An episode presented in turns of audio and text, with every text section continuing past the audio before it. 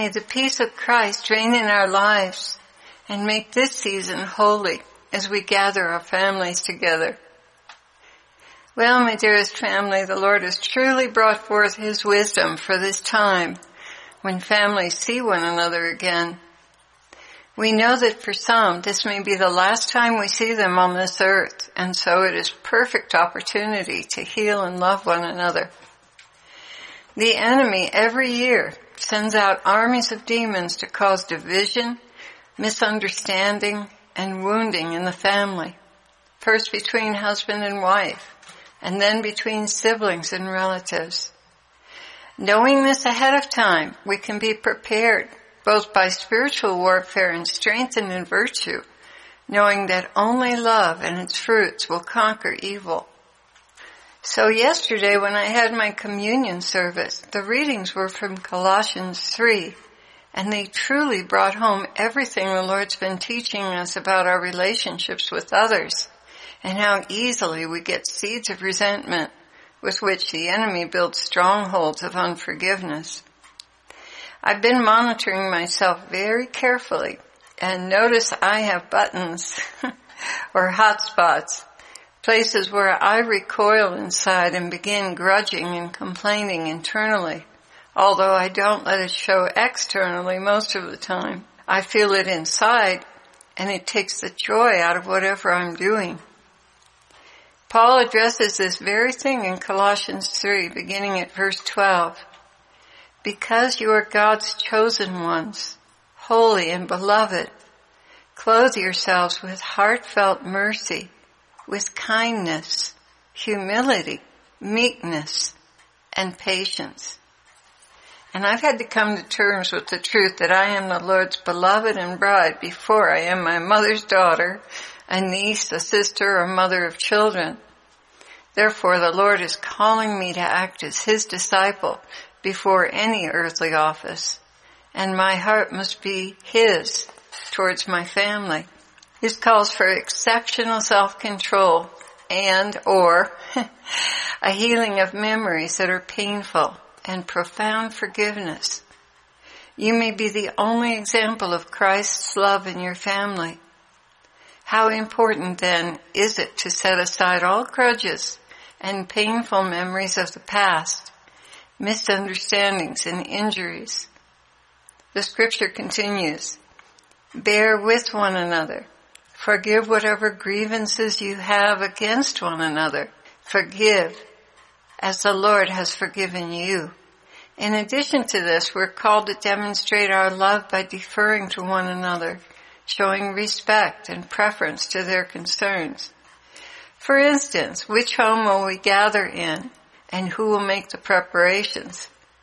I can't count the number of times there was strife over who deserved to have Christmas at their house or Christmas at someone else's house and how you don't want to leave out one set of relatives for the other and so on. We can't possibly please everyone, but we can defer to some and give an example of generosity and love. Over all these virtues put on love, which binds the rest together and makes them perfect. Without this love, kindliness, and meekness, even the finest preparations go sour when there's strife and insensitivity. We can pray against demonic strongholds in the family members and make their demons wait outside the door while we enjoy sweet fellowship. Make them wait outside the door with our own demons. but Christ's peace must reign in your hearts, the scripture goes on to say since as members of the one body, you have been called to that peace. The next verse in the scriptures was what really hit me the hardest, and I have a favor to ask of you guys uh, along with it. Dedicate yourselves to thankfulness. Wow, that really struck me because thankfulness is the first line of defense against demonic attacks mentally and emotionally. If you're in a state of praise, worship, and thankfulness, it's very hard for them to penetrate with resentment, strife, bitterness, They just can't enter when you're in that sweet space of thanksgiving. The Lord's even teaching us to give thanks for those resentments and bitterness, things that cause that. And that in turn will cause the demons to flee because they cannot get a foothold in our hearts. Go look for someone else to bug. I've been finding that each morning when I come before the Lord to repent of anger and unforgiveness, selfishness and pride, that I end up thanking the Father for all He's done for us. It just pours out of me. I'm so grateful. During the day when I'm tempted to lose my patience, somehow I begin singing thank you songs. I know this is the Lord because my attitude quickly drifts to impatience and thank you is the furthest thing from my mind. It continues, let the word of Christ, rich as it is, dwell in you, in wisdom made perfect. Instruct and admonish one another. Sing gratefully to God from your hearts in psalms, hymns, and inspired songs. And whatever you do, whether in speech or in action, do it in the name of the Lord Jesus. Wow drive this car to the grocery store in the name of the Lord Jesus. I won't be cutting people off. I'll be very, very, very, very uh, deferring to the traffic around me. And then the last part is give thanks to the Father through Him, through the Lord Jesus. Wow. That really explains why I've been so riveted on the Father in the morning, thanking Him profusely for loving and caring for us.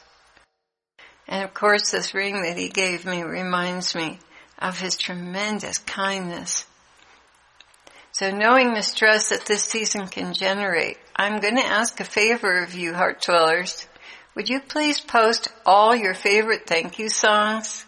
And we'll put a thank you God playlist together that you can add to your collection of songs so that you can stay in a place of thanksgiving when the waters get rough.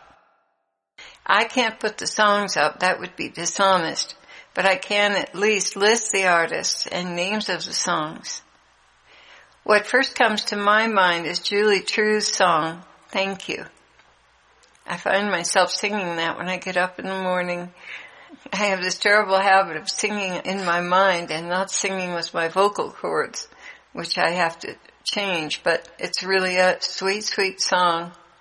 Once I've collected all the thank you songs together, I'll make a playlist in PDF format and we'll put it up on the website where the other PDFs go. So let's all sing gratefully to God from our hearts in psalms, hymns, and inspired songs and stay free from the seeds of strife and bitterness these seasonal demons are out to incite us with to steal our peace and joy.